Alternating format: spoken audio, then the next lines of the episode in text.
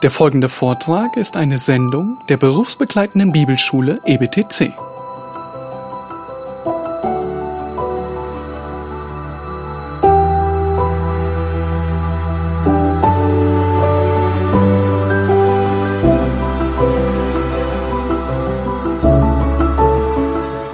Ähm, wie ich das begründe oder ob ich das überhaupt begründen könne, diese absolut klingende Aussage auch, äh, ja, sie war auch so gemeint, dass äh, auch Katastrophen, Unglück, was auch passiert, dass es ein Gericht Gottes ist. Aber ich weiß, das kann man falsch verstehen. Man kann das verstehen, Gericht Gottes, als eine Strafe. Wenn jemand krank wird, das sei eine Strafe, das ist es natürlich nicht. Aber auch Krankheit ist immer von Gott gesandt. Aber das muss nicht Strafe sein, natürlich. Es kann auch zum Wohl, zum Heil, zum Segen, zur Erziehung sein. Aber alles wird von Gott gesandt, auch Unwillkommenes. Jetzt die Sache mit diesem äh, elften September. Es war sicher ein Gericht Gottes, aber jetzt nicht besonders eigens auf, über Amerika, aber äh, ein Gericht Gottes über die Christenheit. Es ist ganz sicher kein Zufall, dass ähm, aus dieser Religion, die sehr christusfeindlich ist, antichristlich ist, in ihrem innersten Kern ist sie antichristlich, dass ein solches Geschehen stattfand. Und es geschieht nichts ohne Gott. Das ist eben die Sache. Es gibt keine Zufälle und es ist auch nicht so, dass der Teufel halt schneller oder mächtiger war als Gott und Gott es nicht verhindern konnte. Und ob wir jetzt sagen, Gott habe es zugelassen oder Gott habe es verordnet, ist einerlei. Denn wenn Gott etwas zulässt, dann will Gott, dass es geschieht. Er hat es ja auch gewollt. Wenn er nicht gewollt hätte, dass es geschehe, dann hätte er es verhindert, hat es aber nicht verhindert. Jetzt zwei Stellen dazu. Jesaja fünfundvierzig. Jesaja fünfundvierzig, Verse fünf bis sieben.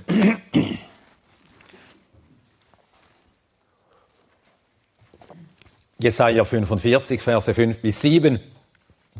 Ich bin der Herr und sonst ist keiner, außer mir ist kein Gott. Ich gürtete dich und du erkanntest mich nicht, damit man vom Aufgang der Sonne und von ihrem Niedergang her wisse, dass außer mir gar keiner ist. Ich bin der Herr und sonst ist keiner, der ich das Licht bilde und die Finsternis schaffe, den Frieden mache und das Unglück schaffe. Ich, der Herr, bin es, der dies alles wirkt.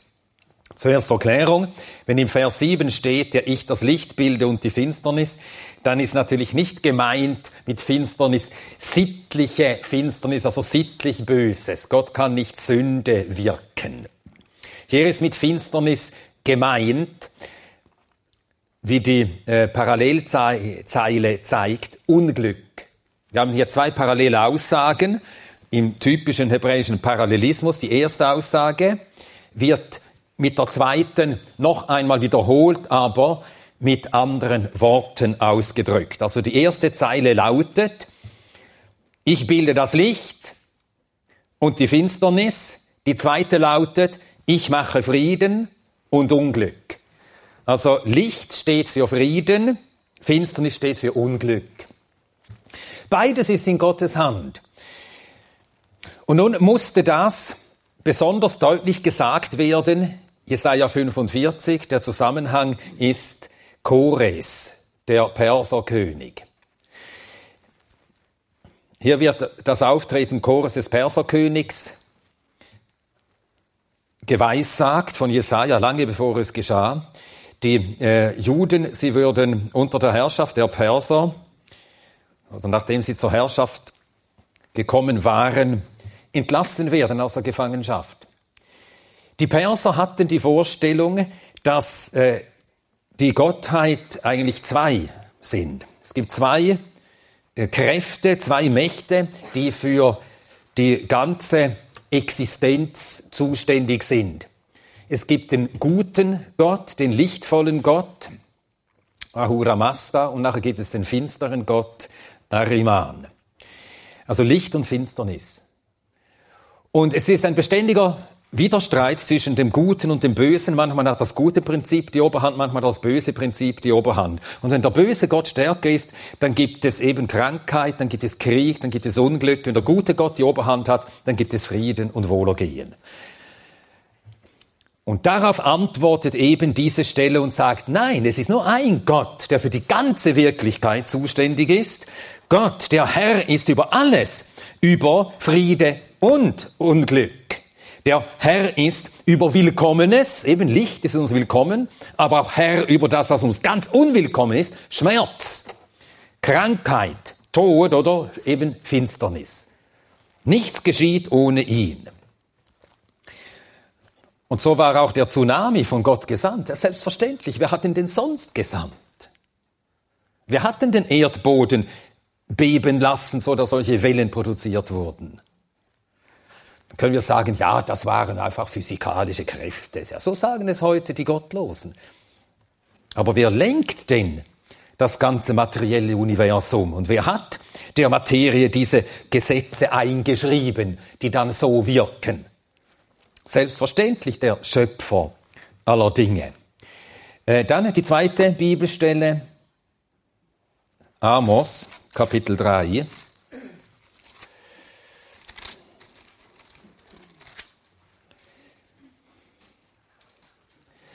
Vers sechs, Amos drei, Vers sechs. Oder wird die Posaune in der Stadt geblasen und das Volk sollte nicht erschrecken? Oder geschieht ein Unglück in der Stadt und der Herr hätte es nicht bewirkt? Und wir merken, wie die biblischen Propheten, sie drücken sich in einer Weise aus, die wir nicht wählen.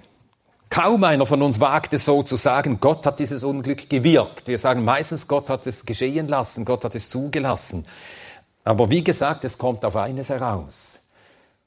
Es ist geschehen, weil Gott es wollte, dass es geschehe. Und so hat Gott es letztlich bewirkt, auch das Unglück. Das letzte Buch der Bibel zeigt uns, wie am Ende der Zeit die Macht der Finsternis für eine bestimmte Zeit fast uneingeschränkt sein wird. Aber dann, bevor wir davon lesen im letzten Buch der Bibel, wird uns ein Blick in den Himmel gewährt. Und das ist nicht äh,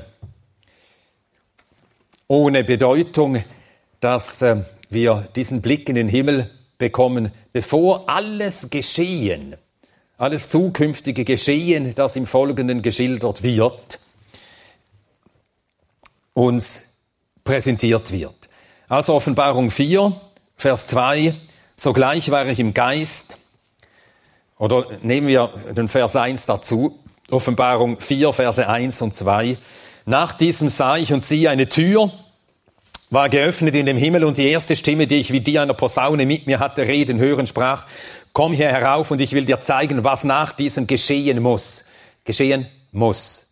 Zukünftiges. Was geschehen muss. Es geschieht mit Notwendigkeit.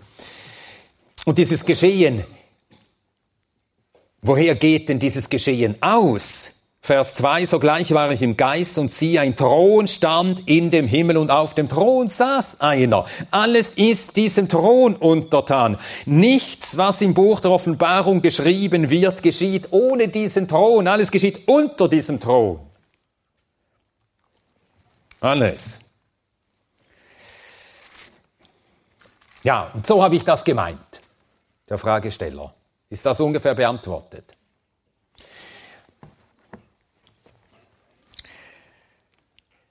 Gut, und dann äh, wurde ich noch um etwas gebeten. Äh, es seien eine ganze Reihe von äh, Geschwistern hier, die äh, nicht wissen, wo ich wohne und von mir nichts oder weniges wissen. Und dann äh, habe ich gesagt, gut, ich äh, erzähle, sage einiges dazu, ein paar Sätze. Und jetzt ist äh, die passende Zeit dazu, denn wir sind alle ein bisschen, nicht direkt müde, aber mindestens dösig. Das Wort habe ich jetzt geprägt, aber jeder versteht's. Ja, also meine Sprache verrät, wo ich wohne, aber nicht, wo ich herkomme. Also ich rede wie ein Schweizer wohne in der Schweiz, bin aber kein Schweizer. Ich wohne am Bodensee seit äh, heute, ja, ja, heute Hochzeitstag, fünfunddreißig Jahren verheiratet. Vier Kinder, drei Enkelkinder. Gestern hörte ich, das vierte ist unterwegs. Es dürfen auch gern mehr werden. Wir wohnen in Arbon am Bodensee seit neunzehnhundertachtundsiebzig, also seit dem Jahr, wo wir heirateten. Haben dort auch am Ort Gemeinde. Ich durfte von Anfang an dabei sein. Die Gemeinde begann in unserer Wohnstube. Ähm, seit... Äh, neunzehnhundertdreiundneunzig bin ich im vollzeitlichen Lehrdienst, übergemeindlich. Meistens, es war jahrelang so, dass ich die allermeiste Zeit in Gemeinden diesen Lehrdienst tat. Gemeinden, die mich einluden für Wochenenden, für Bibelwochen, für Freizeiten. Und dann auch seit äh, einigen Jahren arbeite ich auch im E B T C mit. Also mein Teil an der Mitarbeit ist die systematische Theologie. In den Aufbaujahren eins und zwei. Ich kam in, auf dem indischen Subkontinent zum Glauben. Also ich begann, Bibel zu lesen, da war ich noch in der Schweiz, aber dann bin ich nach Asien gereist, blieb in Pakistan eine Zeit, lernte dort Christen kennen, kam dann dort so zum Verständnis und Erkenntnis des Heils. Kam so, also durch diese pakistanischen Christen zum Glauben. Seither besteht diese enge Verbindung und Beziehung zu den Gläubigen in Pakistan. Ich bin äh, seit einiger Zeit jedes Jahr dort, so ungefähr drei Wochen, manchmal ein bisschen mehr. Dieses Jahr werde ich erst im Oktober reisen, entgegen der Gewohnheit. Bisher war es immer im Frühjahr, aber dieses Jahr im Oktober. Äh, nach meiner Bekehrung blieb ich noch einige Zeit auf dem indischen Subkontinent, insgesamt die Jahre einundsiebzig bis vierundsiebzig. Bin dann in die Schweiz zurückgekehrt, habe eine Bibelschule gemacht, habe meine Frau kennengelernt.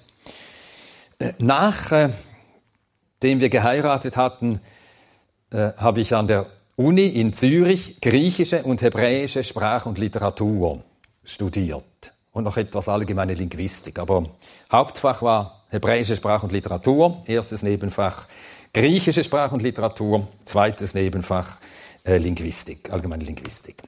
So war die Einteilung damals noch. Also da war es noch nicht diese Bologna, das Bologna-System. Ja, und nach dem Studium sechsundachtzig äh, absolviert und nach dem Studium habe ich äh, sechs Jahre bis siebenundneunzig, fast sieben Jahre in einem Schweizer Verlag gearbeitet, die zwei Zeitschriften herausgeben, Ethos, Faktum und auch Bücher. Und eben seit neunzehnhundertdreiundneunzig, Mai, im vollzeitlichen Lehrdienst. Tja. Gut. Ist jetzt eine Frage, vielleicht ist jemand eine Frage gekommen während des Mittagessens zum Vormittag, zu dem, was wir am Vormittag behandelten. Noch eine Frage zu Ihnen. Wie viele Sprachen beherrschen Sie jetzt? Ja, beherrschen, was heißt beherrschen? Deutsch einigermaßen, meine Muttersprache ist Schwedisch. Und je nachdem, wenn man Schweizerdeutsch als eine eigene Sprache zählt, was meint ihr Schweizer? Eigene Sprache, oder? Ja, kann man schon sagen. Nein, also Schwedisch meine Muttersprache, dann habe ich Deutsch gelernt, als wir in die Schweiz kamen, da war ich zehn, als wir in die Schweiz kamen. Und dann damals war äh, erste Schulsprache Französisch. Also bis zum Abitur hatte ich sechseinhalb Jahre Französisch und habe auch mehr und besser Französisch gekonnt als Englisch damals noch. Und dann natürlich Englisch nennt man ja dann auch. Und dann äh, habe ich in der Zeit, ein, als ich in Indien war, Hindi und Urdu gelernt, eine sehr nützliche Sprache, eine von beiden zu lernen. Wenn du Urdu kannst, kannst du auch Hindi. Und wenn du Hindi kannst, kannst du auch Urdu. Es ist eigentlich die gleiche Sprache. Der Wortschatz geht manchmal ein bisschen auseinander. Als ich in Pakistan gewesen war, anderthalb Jahren, und nach Indien reiste und mit den Leuten redete, dann fragten sie mich immer, am Hindi kann sie Sikhi, wo haben Sie denn Hindi gelernt? Ich habe nicht gesagt, ich habe Urdu gelernt. Ja, ja. Ich habe einfach geredet, die nannten das Hindi. Und dann komme ich nach Pakistan, aber Urdu kann sie Sikhi. Wo haben Sie denn Urdu gelernt? Ja, also ist die gleiche Sprache. Aber großer Vorteil, wenn man Hindi, Urdu kann, dann kannst du mit ungefähr siebenhundert bis achthundert Millionen Menschen kommunizieren. Das ist nicht schlecht. Ja. Ja, es, es lohnt sich. Gut, und nachher die alten Sprachen, die habe ich dann im Zug des Studiums, also Griechisch und dann Hebräisch und Aramäisch, ja. Ja, aber jetzt eine Frage zum, zum Stoff, den wir behandeln, wenn da noch eine Frage ist.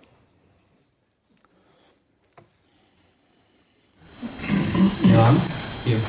Ähm, Ihre Aussage war, dass Sie gesagt hatten, dass Jesus keine Zeichen getan hat, um Glauben ähm, zu wecken. zu wecken. Das ist nicht das rechte Zeichen, ja. Ähm, jetzt hatte Thomas gezweifelt, dass Jesus auferstanden ist. Ja. Äh, sehen Sie das als Zeichen, was Jesus dann ja. sich gezeigt hat? Mhm. Gut, also sonst könnte man das ja mindestens relativieren, meine Aussage. Also Thomas musste ja den Herrn sehen, sonst würde er nicht glauben. Dann in äh, Johannes zwanzig erscheint dann der Herr eigens dem Thomas und spricht zu ihm, Johannes zwanzig, siebenundzwanzig, sei nicht ungläubig, sondern gläubig. Thomas antwortet und sprach zu ihm, mein Herr und mein Gott. Nun, bei Thomas war es so, er kam ja nicht hier erst zum Glauben, also er war ja schon gläubig. Aber er zweifelte bezüglich der Auferstehung. Also es war nicht diese grundsätzliche Sache, dass man durch Zeichen. Manche behaupten das ja heute, durch Zeichen und Wunder kommen Menschen zum Glauben, werden Menschen sich bekehren. Und das ist nicht der Fall. Die Zeichen und Wunder, die der Herr tat, die die Apostel taten, die dienten dazu, sie als von Gott Gesandte zu erweisen. Und das ist eine Vorbereitung dazu, dass man deswegen auf ihre Botschaft hört. Und durch die Botschaft kommt man dann zum rettenden Glauben. Eine Zusammenfassung zur Wirkung der Zeichen und Wunder, die Jesus tat, findet sich in Johannes zwölf. Johannes zwölf, siebenunddreißig. Johannes zwölf, siebenunddreißig. Obwohl er aber so viele Zeichen vor ihnen getan hatte, glaubten sie nicht an ihn, damit das Wort des Propheten Jesaja erfüllt würde, dass er sprach, Herr, wer hat unserer Verkündigung geglaubt? Und wem ist der Arm des Herrn offenbart worden? Ja. Also die Zeichen bewirkten nicht, dass man ihn aufnahm. Ja. Kann man dann sagen, dass die, die, die glauben, die Zeichen schon nehmen können, um ähm, Bestätigung für ihren Glauben zu äh, finden, ja. Nach Johannes, Johannes zwei, ja. Also bitte Johannes. Johannes zwanzig, Vers dreißig, die, die Zusammenfassung des Johannes-Evangeliums, warum diese Zeichen geschehen sind, damit wir glauben. Gut, ja, wir kommen gleich auf den Vers. Zuerst noch Johannes zwei, äh, da haben wir so eine Bestätigung. Johannes zwei, Vers elf. Diesen Anfang der Zeichen machte Jesus in Kana in Galiläa und offenbarte seine Herrlichkeit und seine Jünger glaubten an ihn. Die waren ihm allerdings schon gefolgt, seit der Predigt Johannes des Täufers, siehe das Lamm Gottes. Dann waren sie ihm gefolgt und dann fragte der Herr sie doch, wen sucht ihr oder was sucht ihr? Rabbi, wo wohnst du? Sie wollten bei ihm sein, sie blieben bei ihm den ganzen Tag. Dann beruft der Herr noch weitere Jünger. Und die folgen ihm den ganzen Weg hoch nach Galiläa. Also die waren schon gläubig. Jetzt wird ihr Glaube bestätigt. Dann äh, äh, Johannes zwanzig, die Verse, die man als äh, Schlüsselverse des Johannesevangeliums bezeichnet. Johannes zwanzig, Verse dreißig und einunddreißig. Johannes zwanzig, Verse dreißig und einunddreißig. Auch viele andere Zeichen hat nun zwar Jesus vor seinen Jüngern getan, die nicht in diesem Buch geschrieben sind, diese aber sind geschrieben, damit ihr glaubt, dass Jesus der Christus ist, der Sohn Gottes, und damit ihr glaubend Leben habet in seinem Namen. Jetzt steht hier nicht, diese Zeichen sind geschehen, damit ihr glaubt, sondern geschrieben, damit ihr glaubt. Aus all den Zeichen, die Jesus tat, wurde eine Auswahl getroffen. Es werden nur sieben Zeichen im Johannesevangelium äh, überliefert, es sei denn, wir nehmen das achte, den wunderbaren Fischzug dazu. Und aus den vielen Zeichen, die Jesus tat, hat Johannes, geführt durch den Heiligen Geist, nur diese sieben ausgesucht. Die sind geschrieben, damit ihr glaubt. Und durch das Lesen davon, was Jesus tat, sind viele zum Glauben gekommen. Am Bericht haben sie erkannt, dass er Jesus wahrhaftig der Christus ist, der Messias, dass er wahrhaftig der Sohn Gottes ist. Ja, also diese sind geschrieben, damit ihr glaubt. Da hinten war noch eine Frage. Ja, sind Sie bitte diese, also zum ersten Mal äh, das Falsche und das Richtige zusammenfassen könnten in zwei Sätzen. Wie, wie formuliert man das richtig und wie formuliert man das falsch? Was wir gerade gesagt haben, hinsichtlich der Zeichen. Ah ja, gut. Also die Zeichen und Wunder wurden nicht gewirkt, damit die Menschen durch die Zeichen und Wunder gläubig werden. Sondern die Zeichen und Wunder wurden gewirkt, damit die Menschen erkennen können, die Betreffenden waren von Gott gesandt als Gottes Boten. Und das sollte sie dann willig machen, zu hören, was sie sagen. Und indem sie dann hörten, was sie sagten, so kamen sie dann zum Glauben.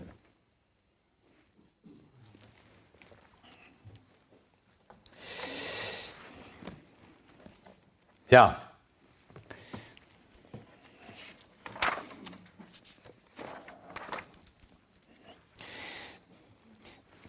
Ja, lesen wir jetzt noch eine Stelle, also machen wir jetzt Fortsetzung. Oder ist noch eine Frage? Also wenn jemand eine Frage hat, bitte. Ja, also ich, ja. Hatte, ich hatte noch eine Frage, und zwar habe ich da etwas nicht ganz verstanden. Ähm, habe ich das richtig verstanden? Sie meinten, äh, wer ungebrochenes Vertrauen hat in die Bibel, der wird erkennen, dass die Bibel Gottes Wort ja, ist. Ja, ja, ja. Das ist irgendwie für mich so schwierig zu verstehen. Ja, also wir bekommen diese Zuversicht, dass die Bibel Gottes Wort ist, durch den Glauben, den Gott uns geschenkt hat. Und so lesen wir die Bibel. Und wenn wir mit diesem ungebrochenen Verhältnis die Bibel lesen, dann wird uns die Bibel auch in zunehmendem Maß zum Licht, das uns immer mehr befestigt.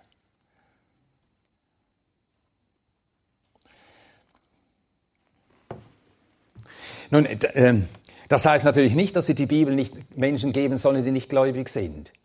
Manche beginnen in der Bibel zu lesen, sie wollen sich halt mal informieren, auch mal wissen, ja warum nicht, kann da auch mal lesen. Und dann beginnt dieses Wort an ihnen zu wirken und eben Dinge an ihnen zu tun, die sie nie erwartet hätten. Sie plötzlich ins Licht zu stellen. Mit einmal bekommen sie Sündenerkenntnis, das geschieht immer wieder. Also ich erwähnte ja äh, Pakistan. Es gibt äh, in Pakistan Schulen für islamische Prediger. Und dann werden sie teilweise auch ausgebildet, die Christen zu verunsichern mit der Bibel.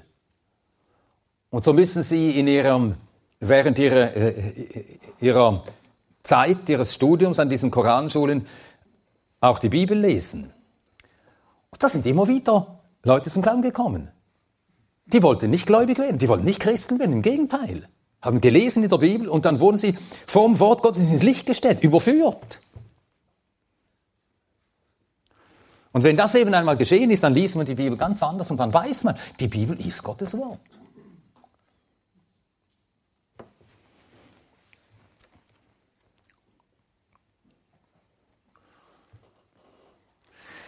Gut, also wenn Fragen sind und wenn Fragen aufkommen, entweder gleich sich melden oder eine Notiz und dann bei Gelegenheit sich melden. Also Fragen sind ganz willkommen. Wir wollen jetzt eine Stelle aufschlagen aus dem Matthäusevangelium, Matthäus sechzehn.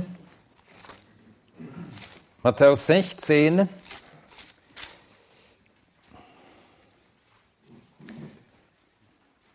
Die Verse sechzehn bis neunzehn.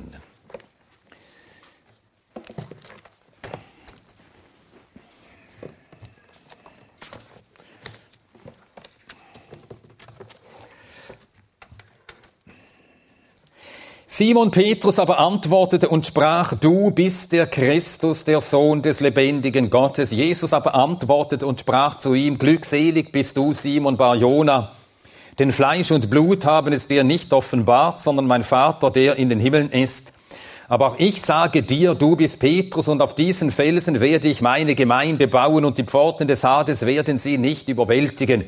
Ich werde dir die Schlüssel des Reiches der Himmel geben, und was irgend du auf der Erde binden wirst, wird im Himmel gebunden sein, und was irgend du auf der Erde lösen wirst, wird in den Himmeln gelöst sein. Dann das mit Binden und Lösen, das wird im Vers acht, Kapitel achtzehn dann wiederholt. Aufgrund des Glaubens und des Bekenntnisses des Petrus kann Christus ihm das sagen, und das gilt natürlich für die anderen Apostel auch, die das Gleiche glaubten und bekannten. Und denen ist dann gesagt, also hier dem Petrus, er steht stellvertretend für alle Jünger oder Apostel, ich werde dir die Schlüssel des Reiches der Himmel geben. Nun war es so, dass die Schriftgelehrten in Israel, sie galten als die Verwalter aller göttlichen Wahrheiten. Und wer als solcher Lehrer, also Verwalter der göttlichen Wahrheiten in Israel anerkannt war, von dem sagte man, dass er den Schlüssel der Erkenntnis habe. Er habe den Schlüssel in der Hand, mit dem er binden und lösen kann. Auf diese äh, Überzeugung, auf diese Sicht der Dinge bezog sich der Herr in seinem Weheruf über die Pharisäer, als er von ihnen sagte, sie hätten den Leuten den Schlüssel der Erkenntnis weggenommen. Eben dieser Schlüssel. Lukas elf, zweiundfünfzig. Lukas elf, zweiundfünfzig.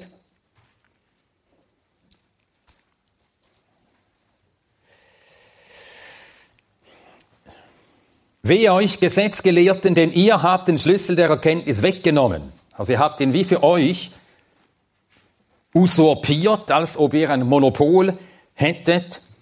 Und ihr selbst seid nicht hineingegangen und die anderen habt ihr gehindert, die hineingehen wollen. Der Schlüssel der Erkenntnis. Die Aufgabe der Rabbiner, der ordinierten Rabbiner in Israel, war es, diesen Schlüssel zu gebrauchen. Es gab in, in Israel eine reguläre Ordinierung zum Amt des Rabbi. Ich lese einen Satz von Alfred Edersheim. Es gab eine reguläre Ordinierung zum Amt des Rabbi. Ihm wurde offiziell der Titel Rabbi verliehen und damit die Autorität zu lehren und als Richter zu amten, zu binden und zu lösen, das heißt schuldig zu sprechen oder frei zu sprechen. Das steht in Alfred, Alfred Edersheim, The Life and Times of Jesus the Messiah. Leben und die Zeit Jesu des Messias, das ist ein über tausend Seiten starkes Standardwerk zum jüdischen Hintergrund der Evangelien. Also da werden Worte und Taten des Herrn und Dinge, die in den Evangelien beschrieben sind, beleuchtet und äh, erläutert in ihrem jüdischen Zusammenhang. Sehr hilfreich. Es gibt ja auch manches fantasievoll in die Richtung, aber Edersheim geht nicht so weit, wie viele gehen, wo man den Eindruck bekommt, man muss zuerst Jude werden, um überhaupt Christus zu verstehen. Das ist natürlich ein ganz großer Unsinn. Aber er hilft einfach, gewisse Dinge, gewisse Ausdrücke äh, besser zu verstehen. Und wer eben ein Rabbi war, wer als äh, Rabbi ordiniert anerkannt war als eine Autorität in Israel, der hatte den Schlüssel in der Hand, er konnte mit diesem Schlüssel binden und lösen. Für schuldig erklären, freisprechen. In irgendeinem Streitfall erklären, der Mann ist schuldig, der Mann ist unschuldig. Oder konnten jemand an ein Gebot, an eine Pflicht des, der Gebote binden und sagen, du musst dieses Gebot halten. Sie konnten jemand anders davon freisprechen. Von einem Gebot, das in diesem Fall für die betreffende Person nicht verbindlich sei. Und nun gibt der Herr den Jüngern die Vollmacht, eben als Verwalter der Wahrheiten Gottes. Gibt er ihnen den Schlüssel, mit dem sie mit Autorität deklarieren können, was bindend ist und was nicht bindend ist.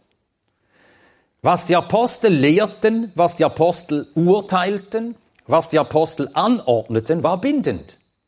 Es hatte göttliche Autorität. Der Sohn Gottes gab ihnen diese Gewalt. erster Korinther vier, Vers eins. erster Korinther vier.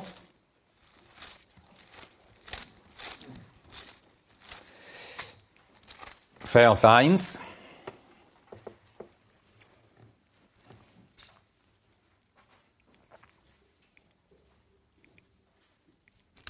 Dafür halte man uns für Diener Christi und Verwalter der Geheimnisse Gottes.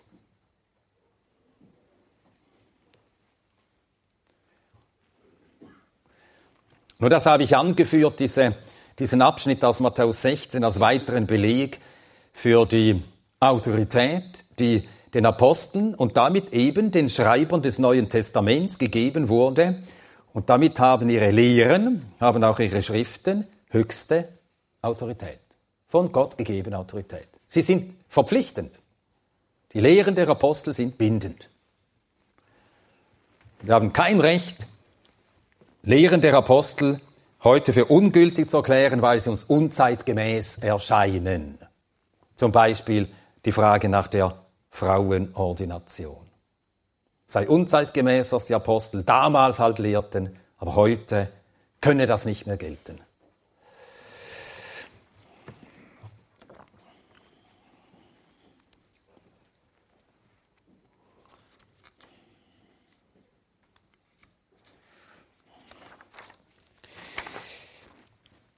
Gut, wir wenden uns jetzt einem nächsten Thema zu. Das klingt zunächst recht unschuldig, aber es ist von großer, auch aktueller Bedeutung und Brisanz.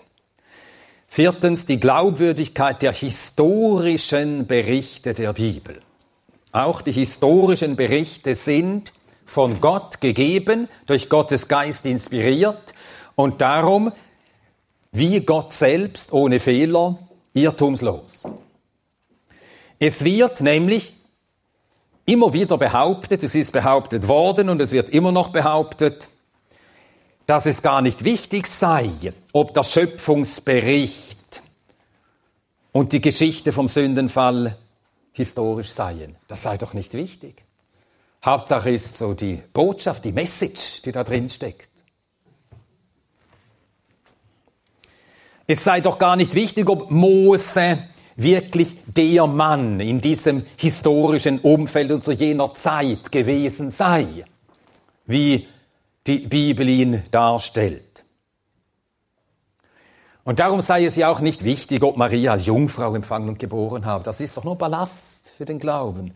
Macht es uns doch nur schwer, glaubwürdig, den Leuten glaubwürdig das Evangelium sagen zu können, wenn ihr mit diesen Dingen da kommt. Ja, sechs Tage Schöpfung, ja, Jungfrau und Geburt. Es komme doch in der Bibel auf den moralischen Gehalt an. Es komme doch in der Bibel nur auf die Heilsbotschaft an, nicht auf das Historische. Ja, in grosso modo stimmt es schon etwa. Aber dass die historischen Berichte genauso verbindlich und zuverlässig seien wie das, was äh, die Morallehre und Heilslehre betrifft, das äh, sollte man doch besser nicht behaupten. Habt ihr auch schon gehört, solche Stimmen. Aber mit solchen Meinungen widerspricht man dem Zeugnis Christi und der, dem Zeugnis der Apostel. Denn es besteht gar kein Zweifel, wie Christus und wie die Apostel von allen historischen Berichten in der Bibel dachten.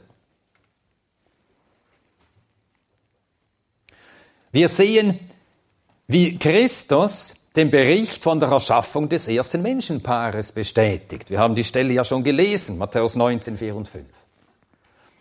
Das gilt als der Gipfel des kindisch-naiven Glaubens. Du glaubst noch an Adam und Eva. Ja, der Sohn Gottes hat auch daran geglaubt, wenn wir es so sagen dürfen. Natürlich glaube ich das. Interessanterweise hat ja die Genetik, die Menschen finden ja manchmal Dinge heraus. Sie haben ja auch von Gott einen Verstand bekommen, der in der Tat erstaunlich ist. Und jetzt hat die genetische Forschung festgestellt, man kommt darauf, dass alle Menschen, sie müssen von einem Menschenpaar aus entstanden sein.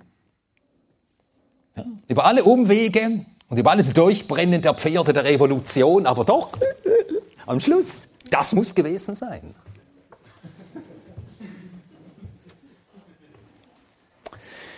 Ein Menschenpaar zuerst. Christus hat das bezeugt, Mose hat es geschrieben, Christus hat es bestätigt und darum besteht für uns gar kein Zweifel. Das ist ein historischer Bericht. Natürlich. Der Totschlag Abels, von dem spricht Jesus in Lukas elf, Vers einundfünfzig. Er spricht von der weltweiten Flut und vergleicht jenes erste weltweite Gericht mit dem kommenden weltweiten Gericht bei seiner Wiederkunft. Und das ist so ungefähr das Zweite, was man ganz lächerliches, für etwas ganz Lächerliches ansieht. Die Geschichte von der weltweiten Flut. Aber die Flut ist gewesen und sie war weltweit. Es war nicht eine große Überschwemmung in Mesopotamien, Punkt, sondern eine wirklich weltweite Flut, bei der die ganze Menschheit ertränkt wurde. Wie es erster. Mose sechs, sieben und acht sagen. Dann die Einsetzung der Beschneidung, bestätigt der Herr in Johannes sieben. Und wir denken, ja, ist das so wichtig? Nun, die allermeisten Theologen, die Schultheologie, also wenn, vielleicht hat jemand von euch Theologie studiert an einer staatlichen Hochschule, dort wird gesagt, die Beschneidung, das hätten die Hebräer einfach den anderen Heidenvölkern abgeguckt. Die Ägypter hätten das auch gekannt und so weiter. Aber wir lesen in erster. Mose siebzehn, Gott hat die Beschneidung verordnet, Gott dem Abraham. Und das bestätigt der Herr selbst in Johannes sieben in den Versen zweiundzwanzig und dreiundzwanzig. Also sagt er damit, erster. Mose siebzehn ist ein historischer Bericht. Im Leben Abrahams gab es diesen Tag, in jenem Jahr, da hat der Herr zu ihm gesprochen und ihm gesagt, fortan sollst du, sollt ihr jeden achttägigen Knaben beschneiden. Und seither tun das Juden bis heute. Es geht zurück auf ein historisches Geschehen. Das Gericht über Sodom und die Rettung Lots, der Herr bestätigt es in Lukas siebzehn. Er erinnert an das Ende der Frau von Lot. Sie drehte sich um und warf zur Salzsäule, steht in erster. Mose neunzehn, der Herr bestätigt das. Also sind das keine Fabeln im Alten Testament. Der Herr bestätigt die wunderbare Berufung Moses, dass Gott zu ihm im Dornbusch redete. Er bestätigt die Geschichte von der ehenden Schlange in der Wüste. Schlangen, die die Israeliten bissen und die im Sterben lagen, sie auf diese eherne Nachbildung oder bronzene Nachbildung einer solchen Schlange auf einen Pfahl erhöht blickten, dann lebten sie. Das ist geschehen. Johannes drei, Vers vierzehn. Wie Mose die Schlange in der Wüste erhöhte, so muss der Sohn des Menschen erhöht werden. Und da haben wir schon einen ersten Hinweis. Wenn wir anfangen, an den historischen Berichten herumzudeuten und sie in Frage zu stellen, dann haben wir unausweichlich auch die Botschaft vom Heil, auf die es ja angeblich allein ankomme, auch angegriffen. Der Herr verbindet seine Kreuzigung, seinen Kreuzestod mit der Mit dem historischen Geschehen damals in der Wüste. So wie damals, so wird auch der Sohn Gottes. Wenn das erste nicht wahr ist, dann hängt dieser ganze Vergleich in der Luft. Und dann wird man irgendwann mal auch sagen, ja, das mit der Kreuzigung. Vielleicht wurde er schon irgendwann mal gekreuzigt. Ja, ja, die Römer, die haben das gemacht, solche Dinge. Kann ja sein. Und dann hat man gar nichts mehr. Der Herr bestätigte, dass Jona drei Tage und drei Nächte im Bauch des Fisches war. Matthäus zwölf, vierzig. Das finden viele ganz unmöglich. Ich weiß nicht, wer, ob von euch jemand den Richard Müller noch gekannt hat.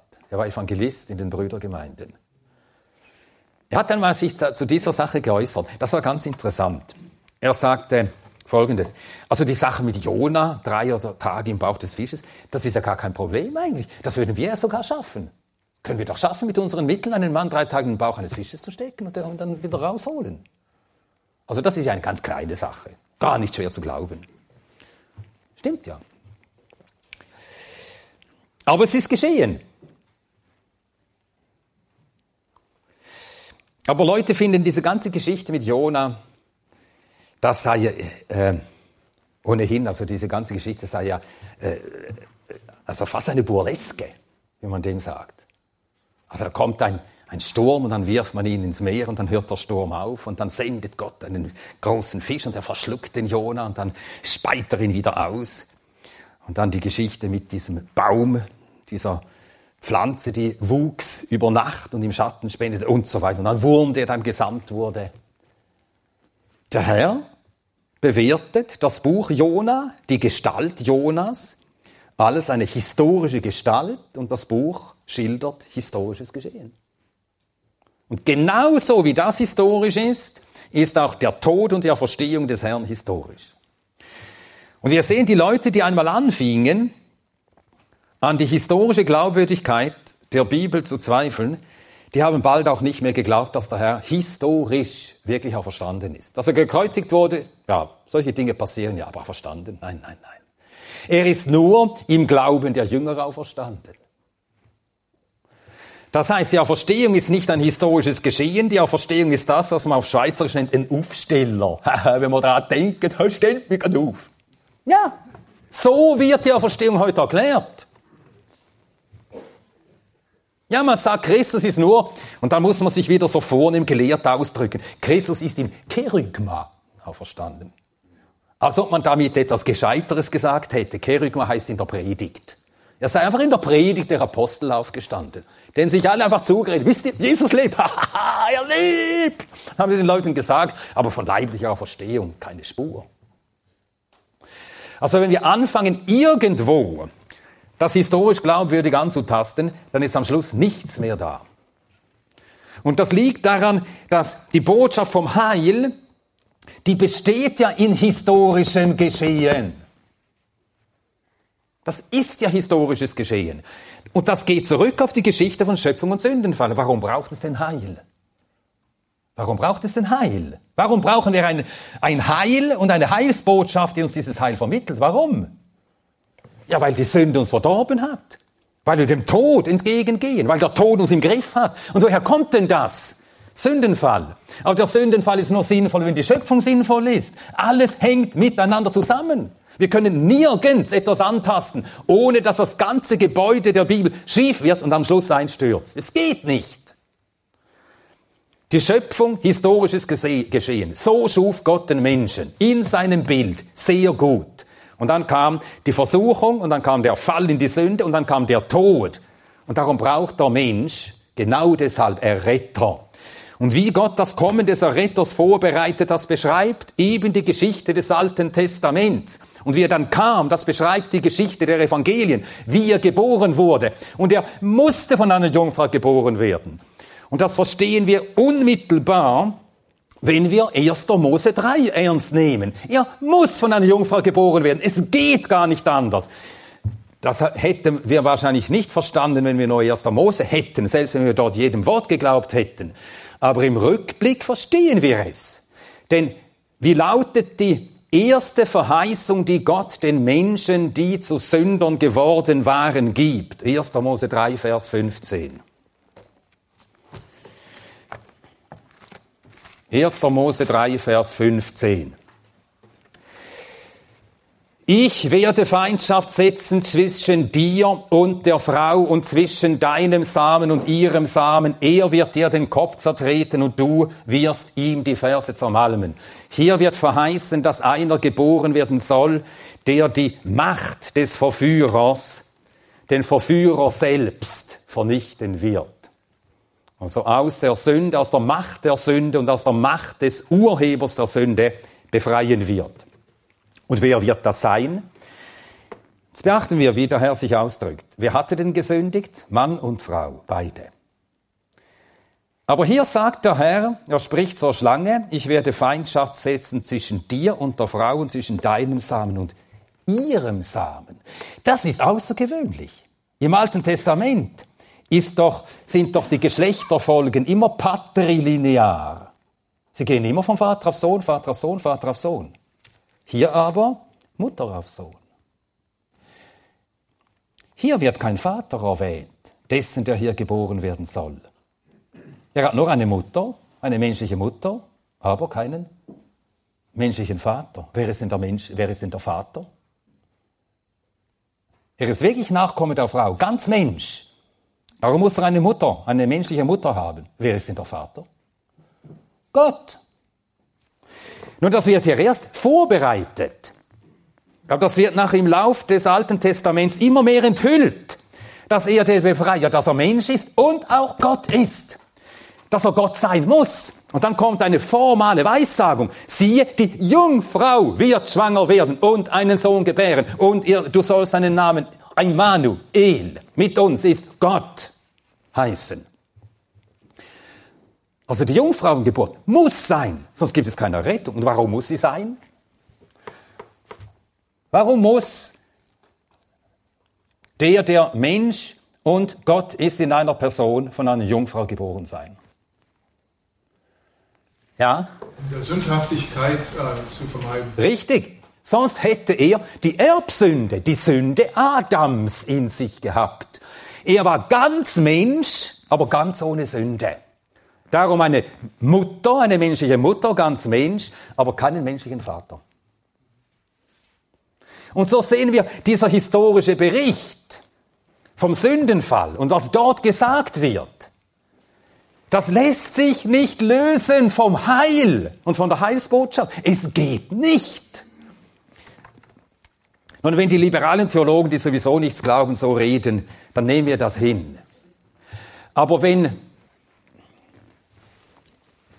bisher traditionell Bibelgläubige, Gemeinschaften und Ausbildungsstätten sagen, ja, die Historizität der Bibel, die müssen wir nicht um jeden Preis so verbissen verteidigen, dass alles historisch zuverlässig sei. Wir müssen doch ehrlich sein und zugeben, da stehen doch auch Dinge, die können so nicht passiert sein.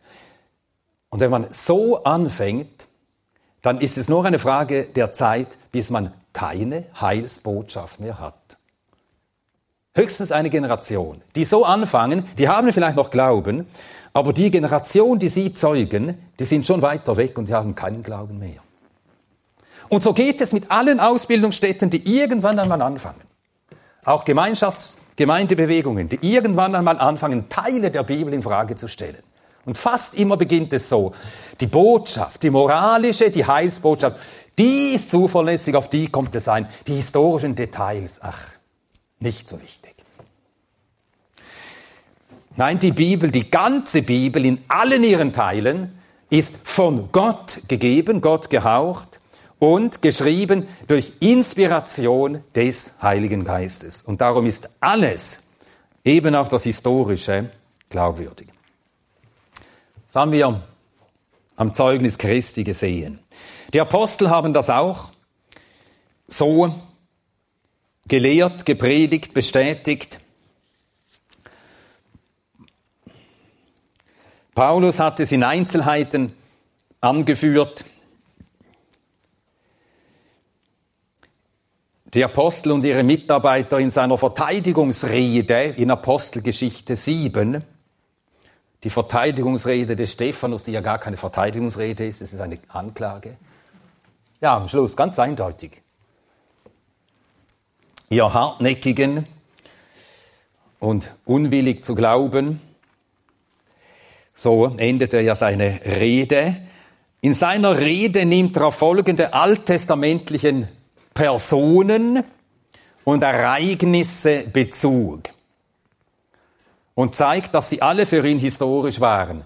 Das galt für alle Juden, auch die Zuhörer. Die hätten ihn sofort unterbrochen, wenn sie nicht einverstanden gewesen wären. Aber alles, was er referierte aus der Geschichte der Erzväter und Israels, glaubte Stephanus, die Berufung und das Leben Abrahams, die Erzväter Isaac, Jakob und dessen Söhne, Josef und Israel in Ägypten, Mose und seine Berufung im brennenden Busch, die Zeichen und Wunder in Ägypten, der Durchzug durch das Rote Meer, Josua und die Eroberung Kanaans. Nun, wer mit äh, der deutschen Theologie zu tun gehabt hat seit dem neunzehnten Jahrhundert, und die wurde dann zur Schultheologie in den meisten Ländern der Christenheit, der weiß, dass man all diese Dinge heute längst nicht mehr glaubt. Man glaubt nicht, dass es einen Abraham je gegeben habe. Man glaubt nicht, dass es einen Isaac, Jakob und, und äh, dessen Söhne, die zwölf Söhne, gegeben habe. Man sagt, das ganze erste Mosebuch, das ist entstanden in der Zeit, entweder, sie sind sich auch nicht ganz einig untereinander, so im letzten Jahrhundert oder zwei vor dem babylonischen Exil oder vielleicht sogar erst nach dem babylonischen Exil. Als man darüber anfing nachzudenken, ja, wie sind wir als Nationen überhaupt so weit gekommen, wie wir heute sind? Und dann hat man diese ganze Geschichte im Nachhinein erfunden, um sich heute zu erklären und zu legitimieren. Tja.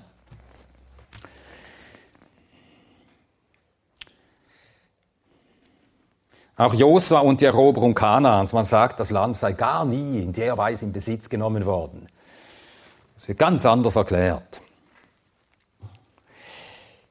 Aber das sind historische Berichte. Der Apostel Paulus in erster Korinther eins bis zehn, lesen wir diesen Abschnitt und dann nennen wir nur die Dinge, die er erwähnt, und dann machen wir Pause. erster Korinther zehn,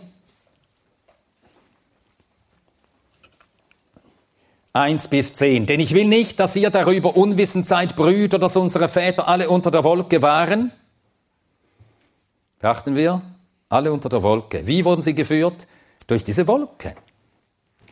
Alle durch das Meer hindurchgegangen sind, wirklich durch das Meer gezogen. Alle auf Mose getauft wurden in der Wolke und im Meer, alle dieselbe geistliche Speise aßen, alle denselben geistlichen Trank tranken, denn sie tranken aus einem geistlichen Felsen, also das Manna und der geschlagene Fels. Der Fels aber war der Christus, aber an den meisten von ihnen hatte Gott kein Wohlgefallen, denn sie sind in der Wüste niedergestreckt worden. Ah, diese ganze vierzigjährige Wüstenwanderung ist wirklich passiert. Diese Dinge sind aber als Vorbilder für uns geschehen, damit wir nicht nach bösen Dingen begehren, wie auch jene begehrten. Werdet auch nicht Götzendiener, wie einige von ihnen, wie geschrieben steht, das Volk setzte sich nieder, um zu essen und zu trinken, und sie standen auf, um sich zu vergnügen, zweiter Mose zweiunddreißig, das goldene Kalb. Lasst uns auch nicht Hurerei treiben, wie einige von ihnen Hurerei trieben, und es fielen an einem Tag dreiundzwanzigtausend, vierter Mose fünfundzwanzig. Die Israeliten beginnen mit den Töchtern Moabs Hurerei zu treiben. Das wird dort beschrieben. Vers neun, lasst uns auch den Christus nicht versuchen, wie einige von ihnen ihn versuchten und von den Schlangen umgebracht wurden. vierter Mose einundzwanzig, die feurigen Schlangen, dann die erhöhte Kupferschlange. Murrt auch nicht, so wie einige von ihnen murrten und vom Verderber umgebracht wurden. vierter Mose elf, vierter Mose siebzehn wird von Murren und den Folgen gesprochen. Und dann beachtet, wie im Vers sechs steht, diese Dinge sind als Vorbilder für uns geschehen, damit wir nicht nach bösen Dingen gelüsten, wie auch jene gelüsteten. Vers elf, alle diese Dinge aber widerfuhren jenen als Vorbilder und sind geschrieben worden zu unserer Ermahnung, auf die das Ende der Zeitalter gekommen ist.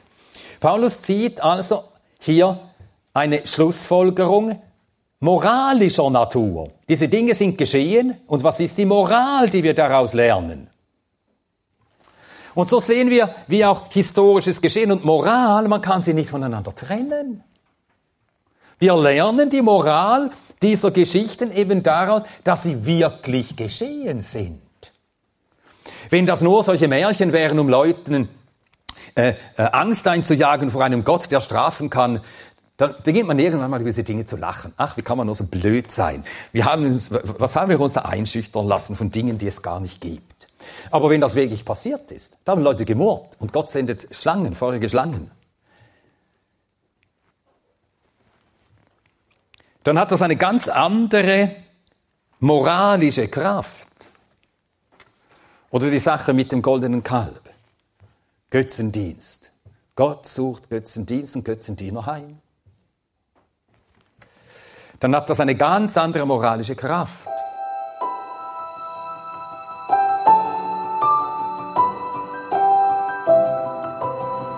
Diese Sendung war von der berufsbegleitenden Bibelschule E B T C. Unser Ziel ist, Jünger fürs Leben zuzurüsten, um der Gemeinde Christi zu dienen. Weitere Beiträge, Bücher und Informationen findest du auf e b t c punkt org.